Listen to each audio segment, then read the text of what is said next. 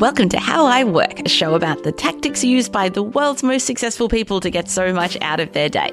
I'm your host, Dr. Amantha Imber. I'm an organizational psychologist, the founder of behavioral science consultancy Inventium, and I'm obsessed with finding ways to optimize my workday.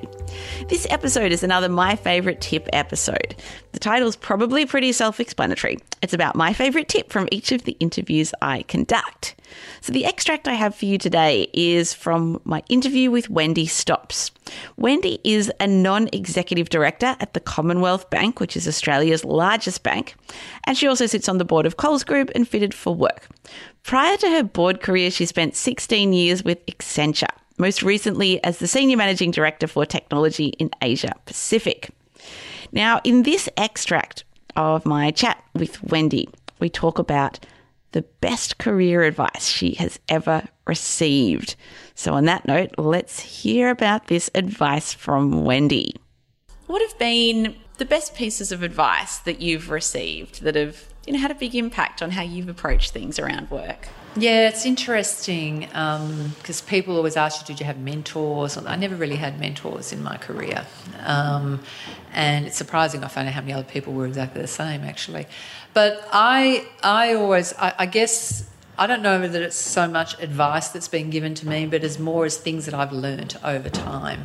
And when people ask me, you know, particularly the younger generation today as they're sort of working their way up their ladder, and I think the younger generation today is a little bit more susceptible to, oh, I don't like that, so I'll go find another job or I'll, you know, do this. Whereas in, I guess back in my day, you're kind of stuck with things, you know, for a while. But the, the things I always say to people, some of the key tips I give them is firstly, do your job and do it well. That's square one. You don't get anywhere by not doing your job well. And and people say, well, that's obvious. I'm like, no, well, it's not obvious because when I say do your job and do it well, I mean whatever you're asked to do, do it and do it well. So if you ask to go and photocopy 200 pages, you show them you're the best damn photocopy that they've ever seen, you know. Um, so, you know, don't whinge about the things that are a bit boring or whatever. Every job has good bits and bad bits or whatever, and you've just got to do them all well. That, that's my theory. Um, and then, you know, if you're doing your base job well, um, you get noticed for starters if you're doing it well. Um, but again, then gives you a license to use a little bit of creativity or a little bit of innovation or put up your hand. And I say to people, just volunteer for things that are just not outside the day to day job. So, you know, someone wants someone to help with the annual Christmas party or you know, volunteer. Or someone, you know, I remember years ago I was, I'd come back from a stint overseas and I came back and I went onto his account um, I was a consultant then. I went onto this account, and there's a few of us on there, and I noticed that we hadn't done like a um, an account plan for that account.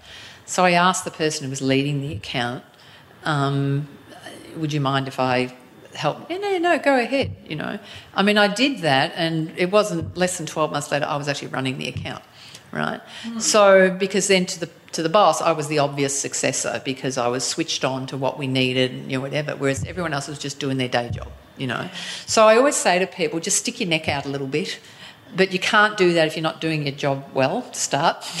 stick your neck out, volunteer, do some things. Don't do it to the point where you can't do your job well, but enough that you get noticed and you expose yourself to more people in the organisation. Um, because when it comes to promotion times and things like that, you just don't want the sole voice that's speaking for you. You want multiple people to speak for you. So, sort of being out there a little bit, you know. Um, so there's some of the base, the basic advice that I give people. I mean, I could probably sit here for an hour and reel off a few more, but but they're the base ones that I say that you've just got to get right and stick yourself out there and put your hand up and do some things. Yeah, I think that's great. And like you said, they're like there's actually probably not that many people that do their job well and every part of their job and embrace even the seemingly more menial or less challenging parts with the with the same vigor that they will approach. Well, I've always said to people the bad times are the best times because you learn so much in those bad times. It then makes you a better person for the next job or the next you know career or whatever it may be. Um, so, you know, you asked me before about the tough times with Royal Commission and whatever. Um, yes, it's been tough, but I've learnt a lot as well. And I am now, you know, even more switched on with with not just that board, but my other boards as well. You know, with various things. So I'm a great believer in learning from the bad times, and don't just bail. You know, some people just want to bail. Oh, it's tough. I'm getting out of here. I'm going to go. No, no, no. Stick it out because you'll learn so much. You'll come out the other end much stronger, much tougher, and you'll be a you know a better in, in terms of moving your career.